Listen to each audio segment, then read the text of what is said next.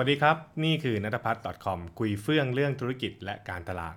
episode นี้นะครับ พอดีว่าวันนี้เนี่ยผมก็ทำ content นะครับแซลนะครับ useless guy ของผมนั่นแหละก็คือพูดเรื่องของการจัดการอีเมลที่มีปัญหานะครับ ก็คือว่าเมลที่ส่งมาส่วนมากเนี่ยนะครับมักจะไม่ใช่เมลงานนะครับ แล้วก็ทำให้หลายๆคนเนี่ยเสียเวลาการงานเนี่ยนะครับ กับการตรวจอีเมลที่ไม่ใช่งานนะฮะแล้วก็มันแบบมันค่อนข้างเป็นเรื่องน่าเบื่อมากนะครับ ซึ่งพอเป็นอย่างนี้ปุ๊บเนี่ย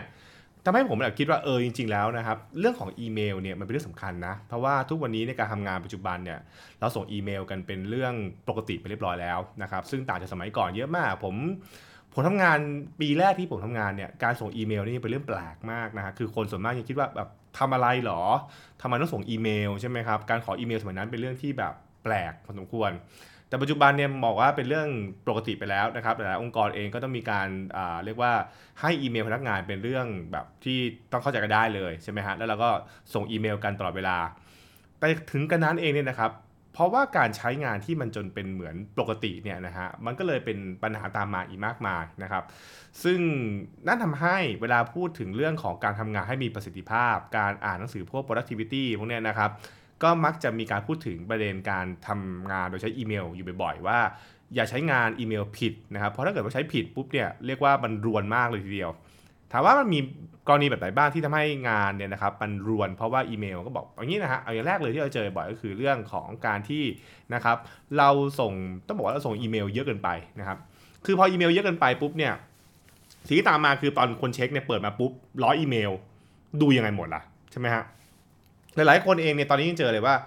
แค่อีเมล inbox ที่ตัวเองมีอยู่เนี่ยนะครับก็เรียกว่าดูไม่หมดแล้ว แล้วบางทีก็พลาดนะฮะหรือบางทีก็ทำให้เรามองไม่เห็นอีเมลบางอย่างนะครับซึ่งอันเนี้ยมันเลยเป็นที่มาของการเรียกว่าใช้เทคนิคนะครับที่เขาเรียกว่า zero อ่า inbox นะครับก็คือทำยังไงเพื่อให้ inbox ของคุณเนี่ยเป็นศูนย์นะครับอย่าให้มันค้างคาแล้วมันก็บวมไปเรื่อยๆนะครับบางคนบวมแบบเป็นพันอีเมลอะไรอย่างเงี้ยใช่ไหมฮะแล้วพอ มาดูทีหลังก็ดูไม่ออกแล้วว่าไหนเป็นอันไหนใช่ไหมครับเขาบอกว่าทำยังไงที่แก้ปัญหานี้ได้บ้างนั่นเองนะครับอย่าปล่อยให้กลายเป็นนิสัยเสียที่แบบว่าสะสมอีเมล unread ไปเยอะๆนะครับเพราะสุดท้ายเราอาจจะพลาดอีเมลที่สำคัญได้นะครับสองก็คือบางทีเราหาอีเมลไม่เจอนะครับคือแบบเฮ้ยฝากหาอีเมลนิดหน่อย มันนึกไม่ออกว่าอยู่ตรงไหนใช่ไหมมันนึกไม่ออกว่าเออเฮ้ยเมลนั่นคือเมลอะไรชื่ออะไรอะไรอย่างเงี้ยใช่ไหมครับ หรือบางที search ก็ search แบบแล้วแบบไม่เจอที่ต้องการสักทีใช้เวลาในการ search หานานมากนั่นเองเขาก็บอกว่าเออเฮ้ยมันแก้ปัญหานี้ยังไงได้บ้างนะครับ แล้วก็ 3 ก็คือว่าบางทีเนี่ยการเช็คอีเมลเนี่ยนะครับมันทำให้เรารวน เพราะว่าเช็คจนไม่ทำงานใช่ไหมนะครับหรือบางทีคือทำทำงานอยู่ปุ๊บเนี่ยเมลเด้งจนทำให้เราก็แบบว่าเออเฮ้ยแล้วแบบมันเสียสมาธิอะใช่ไหมฮะ พวกนี้นะครับมันเป็นปัญหามาตรฐานที่ว่าปัญหามาตรฐานเลยคือว่า ถ้าเกิดว่าทำงานสายพวกแบบบริษัทที่แบบเนี่ยคุยอีเมลปุ๊บเนี่ยนะครับพวกนี้คุณเจอแน่นอนนะครับแล้วเราก็จะพยายามหาวิธีแก้ปัญหากันซึ่งส่วนใหญ่นะครับเขาจะพยายามบอกว่าเอ้ยมันมีเทคนิคอยู่นะนะครับเทคนิคในการที่เราจะสามารถเรียกว่าทำให้เราจัดการอีเมลได้ดีขึ้นนั่นเองอะมีอะไรบ้างนะครับผมหยิบมาเล่าสู่กันฟังแล้วกันนี่คือ เรียกว่าเป็นเหมือนเทคนิคยอดคิดนะฮะที่เขามักจะพูดกันนะครับหนังสือพวกใหญ่ๆ พวก getting things done อะไรอย่างเงี้ยนะครับหรือไปอ่านหนังสือ productivity เนี่ยเขาก็พูดแบบคล้ายๆแบบนี้แหละนะครับ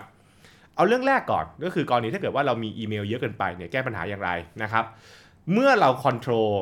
คนส่งไม่ได้คือแบบว่าไอ้คนส่งยังส่งให้เราเยอะมากอยู่อย่างเงี้ยนะฮะนะครับเขาก็บอกวิธีแก้ปัญหาอย่างแรกเลยก็คือการแยกโฟลเดอร์ของอีเมลนะครับแปลว่า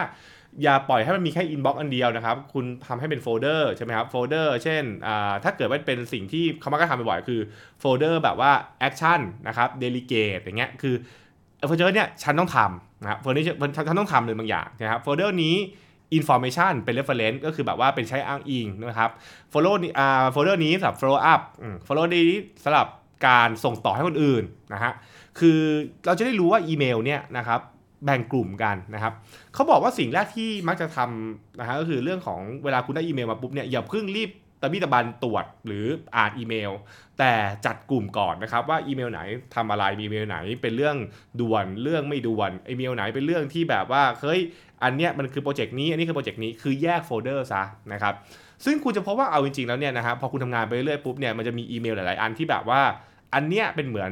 newsletter ก็คือแบบว่าเป็นข่าวสารอัปเดตนะครับ คือเราก็จะโยนเอาไว้ในกลุ่ม คือไม่ลบทิ้งนะ แต่ว่าคือแค่โยนไว้ว่า เดี๋ยวถ้ามีเวลาว่างค่อยมาอ่านล้วกันนะครับ แล้วจะมีอีเมลที่แบบว่าเวลาคุณดูปุ๊บ อันเนี้ยต้องตรวจก่อนนะครับ อืมซึ่งเทคนิคการจัดอันดับความสำคัญเนี่ยนะครับ เป็นสิ่งที่เขาจะพูดบ่อยๆว่า คนทำงานเก่งๆเนี่ยเขาจะต้องมีการ คัดแยกก่อนว่าอีเมลไหนเป็นอีเมลที่ควรจะดูก่อน อีเมลไหนเป็นอีเมลที่รอลงมานะครับ เพราะว่าเราไม่ได้มีเวลาเพียงพอกับการตรวจทุกอีเมลนะวันวันหนึ่งเรามีอีเมลมากกว่าประมาณร้อยฉบับด้วยกันที่ส่งหาเรานะครับ อ่านวันอ่านฉบับหนึ่งก็สักนาทีหนึ่งก็หมดไปแล้วร้อยนาทีนะฮะซึ่ง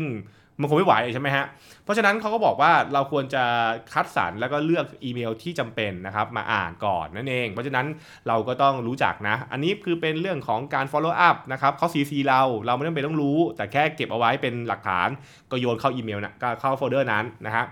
อันนี้เขาต้องการให้เราคุยนะครับ ต้องการเราจะตัดสินใจ อันนี้ก็โยนเข้าไปเรื่องของ decision เรื่องของ action อะไรก็ว่าไปนะครับ อันนั้นก็คือเรื่องของเทคนิคการจัดโฟลเดอร์นะครับ ก็อันนี้ก็เป็นแบบหลักการพื้นฐานก่อนนั่นเองนะครับ ถัดมานะครับ ถ้าเกิดว่ามันเจอปัญหาเรื่องของการหาอีเมลไม่เจอทำยังไงนะฮะเวลาหาอีเมลไม่เจอเนี่ยส่วนหนึ่งเพราะว่าเราส่งไปเยอะๆปุ๊บในอีเมลมันมันทะลักนะครับ แล้วก็บอกให้ search หาจากผู้ส่ง ผู้ส่งก็ส่งมาหลายเรื่องเหลือเกิน ใช่ไหมฮะ เพราะฉะนั้นเนี่ยนะครับเขาก็เลยมีเทคนิคว่าอ่าเวลาเราเขียนอีเมลเนี่ยไอ้ตรงเรียกว่าหัวเรื่องเนี่ยนะครับนะฮะปกติเราจะเขียนแบบว่าเอ้ยแบบว่าเราส่งอีเมลมาเรื่องนี้ใช่ไหมฮะเขาจะให้ใส่เป็นโค้ดนะครับบางคนเรียกว่าแท็กบางคนเรียกว่าเป็นเหมือนวงเล็บอะไรก็ได้นะครับ เพื่อให้คุณระบุโปรเจกต์ก่อนอย่างเช่นนะครับอ่าเราเราใส่เป็นแบบว่าเครื่องหมายนะบางคนเรียกว่าก้ามปู บางคนเรียกว่าอะไรก็แล้วแต่นะครับปึ๊บมาบอกว่าเฮ้ยโปรเจกต์ X นะครับคือให้คนรู้ว่ากำลังคุยโปรเจกต์นี้อยู่นะครับแล้วก็ค่อยๆใส่ title ว่าอ๋อเราคุยเราเรากำลังคุยเรื่องอ่าใช่ไหมล่ะครับประเด็นอะไรว่าว่าไปใช่ไหมครับอ่านี่ก็คือสิ่งที่เรียกว่าเป็นเป็นแบบเหมือนเทคนิคของการทำเพื่อให้เวลาหาอีเมลหาง่าย เพราะเวลาเราหาอีเมลเนี่ยส่วนมากเราจะนึกชื่อโปรเจกต์ใช่ไหมฮะเราจะนึกชื่อโปรเจกต์เราจะนึกชื่อโค้ดที่เราเรียกกันนั่นเอง เพราะฉะนั้นเนี่ยเวลาเราตั้งโค้ดอะไรบางอย่างปุ๊บเนี่ยนะครับประกาศให้คนอื่นรู้ด้วยว่าเราใช้โค้ดแบบไหน แล้วก็ให้คนในโปรเจกต์ใช้โค้ดเดียวกัน นะครับ อันนี้ก็เป็นสิ่งสำคัญนะฮะ อันเนี้ยถ้าเกิดว่าเป็นบริษัทบางบางที่เขาจะมีเรื่องของการทำ team room นะครับก็คือการทำเป็นห้องเพื่อให้คนแชร์โปรเจกต์ร่วมกันก็อาจจะลดปัญหาเรื่องนี้ได้บ้างนะครับ แต่ถ้าเกิดว่าบริษัทไหนไม่มีต้องใช้อีเมลคุยงานกัน ก็การตั้ง topic นะครับการใส่หัวเรื่องนะครับเอาไว้เป็นคำค้นนั่นแหละง่ายๆมันเป็นคำค้นเวลาที่คุณหาอีเมลนะฮะเพราะผมรู้ว่าในชีวิตจริงเนี่ยจะมีสถานการณ์ที่แบบว่าเราต้องหาอีเมล เพื่อเอ้ยขอนึกก่อนว่าตอนนั้นทำอะไรไว้ หรือขอนึกก่อนว่า ตอนนั้นพูดอะไรไว้ใช่ไหมครับ ซึ่งพอเราหาไม่เจอเนี่ยมันหงุดหงิดนะใช่ไหมฮะแล้วมันใช้เวลาเยอะมากเพราะนั้นคือหาวิธีการตั้งโค้ดเอาไว้แล้วกันนะครับ อันนี้ก็เป็นสิ่งที่เรียกว่ามักจะทำกันนะครับถัดมามีอะไรนะครับ บางบางคนเจอปัญหาเรื่องของการรวนนะครับ จากการเช็คอีเมลนั่นเองเพราะอีเมลมันเยอะมากนะครับ พอมันเด้งตะดึงตะดึงตะดึงปุ๊บเนี่ยนะครับบางทีคือแบบงานเนี่ยมันกำลัง flow อยู่ก็ต้องหยุดมาเช็คอีเมลหยุดมาเช็คอีเมลใช่ไหมฮะ ซึ่งอันเนี้ยมันก็เลยเป็นที่มาว่านะครับเขาบอกว่าเวลาเช็คอีเมลเนี่ยให้เข้าใจก่อนว่าเราตั้งเวลาในงานเช็ค คือไม่เช็คตลอดเวลานะครับ เช่นเราอาจจะเช็คทุกๆ 1 ชั่วโมง เช็คตอนอเข้าเริ่มงานนะครับ เปิดมาถึงปุ๊บเริ่มงานปุ๊บเนี่ยอย่าเพิ่งทำอะไรนะฮะ เราเช็คอีเมลก่อน ขอเวลา 15 นาทีในการเช็คอีเมลนะครับ เพื่อจะเพื่อจะเคลียร์ตัวเองใช่ไหมฮะ จากนั้นเราจะนั่งทำงานเคลียร์งานนะครับ แล้วเช็คอีเมลทีนะครับตอนเที่ยง อ่าอันนี้เป็นต้นใช่ไหมครับ หรือตอน 11 โมงนะฮะหรือตอนบ่ายโมงนะฮะและระหว่างนั้นเนี่ยช่วยปิด notification คืออย่าไปให้มันเตือนเด้งเตือนเพราะเด้งเตือนปุ๊บเนี่ยบางทีเราทำให้เราเขวเรากำลังทำโปรเจกต์อยู่พรีเซนต์งานอยู่กำลังทำ PowerPoint อยู่อย่างเงี้ยมันเด้งแล้วมันก็ทำให้เราต้องเรียกว่าสลับสมองไปสมองมานะครับ ซึ่งอันเนี้ยเป็นสิ่งที่ไม่ควรทำนั่นเองนะครับ เพราะฉะนั้นนี่ก็คืออหลักการง่ายๆที่เขาบอกว่าโอเคมันควรทำแบบนี้นะนะครับ เพื่อให้คุณทำงานแล้วมันไหลลื่นนะครับ แล้วก็ไม่สะดุดนะครับ อันนี้ก็เป็นเป็นแบบเรียกว่าหลักการเร็วๆนะครับ เพื่อบอกว่าเฮ้ยนะครับทำอย่างไรได้บ้าง ซึ่งตรงนี้เขาก็บอกอีกข้อหนึ่งเหมือนกันคือ หากเป็นเรื่องด่วนหากเป็นเรื่องสำคัญนะครับอย่าก็บอกว่าอะไรครับก็ก็ไม่ส่งอีเมลนะครับ ก็จะอาจจะใช้วิธีการแบบว่าโทรศัพท์ หรืออาจจะเป็นเป็นการแบบว่าเรียกว่าเดินมาคุยก็ว่าไปนะครับ อีเมลเนี่ยใช้เพื่อใช้เป็นแบบเหมือนการสื่อสารนะครับ เพื่อมีหลักฐาน เพื่อจะเป็นการสรุปงานอะไรเป็นต้น ซึ่งอันนี้แปลว่าไม่ใช่เรื่องด่วน แปลว่าไม่ใช่เรื่องด่วนนะถ้าเกิดเรื่องด่วนต้องอีกแบบหนึ่งนะครับ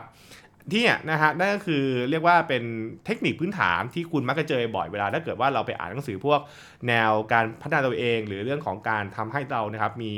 อ่า productivity มากขึ้นนะครับมันก็จะเป็นเรื่องของว่าเราจัดการอีเมลอย่างไร ต้องบอกอย่างนี้ว่าเพราะว่าอีเมลปัจจุบันเนี่ยนะครับมันเป็นส่วนหนึ่งของการทำงานไปแล้วนะครับ แต่ตอนนี้นี่จะมีอีกเรื่องหนึ่งก็คือเรื่องของ messaging นะก็คือเรื่องของพวกห้องแชทต่างๆ ที่เขาก็บอกว่าเอ้ยคุณต้องมีการจัดการเหมือนกันนะ สมัยก่อนมันมีแต่อีเมล แต่ตอนนี้คือมีห้องแชทด้วย เพราะฉะนั้นคือถ้า 2 อันนี้ balance ไม่ดีจัดการไม่ดีนะครับ มันอาจจะส่งผลทำให้อ่าการทำงานของเราเสียได้เหมือนกันนะครับ เพราะฉะนั้นเนี่ยก็หยิบมาเล่าสู่กันฟังแล้วกันนะครับจริงๆ มันมีอีกเยอะมากที่เป็นเทคนิคเรื่องของการทำให้เรามี productivity มากขึ้น หรือมีประสิทธิภาพการทำงานสูงขึ้นนะครับ ก็ จะทยอยหยิบมาแล้วกันนะฮะ ถ้าเกิดผมนึกออกผมก็หยิบอ่าหยิบประเด็นนั้นมาเล่า หยิบประเด็นนี้มาเล่านะครับ อย่างเช่นเรื่องของการตั้งโฟลเดอร์เนี่ย จริงๆมันมีเทคนิคอยู่เยอะมากเลยนะครับว่าตั้งแบบไหนได้บ้างนะครับ ซึ่งถ้าผมไม่ลืมนะ ผมจะหยิบมาเล่าแล้วกันนะครับ โอเคนะครับ นั่นก็คือสิ่งที่มาคุยกันในประสดนี้นะครับสั้นๆนะครับของนัทพัฒน์อคอมคุยเฟื่องเรื่องธุรกิจและการตลาดครับ ติดตามกัน episode หน้านะฮะว่าจะหยิบเรื่องไหนคุยกันอีกนะครับสำหรับวันนี้ สวัสดีครับ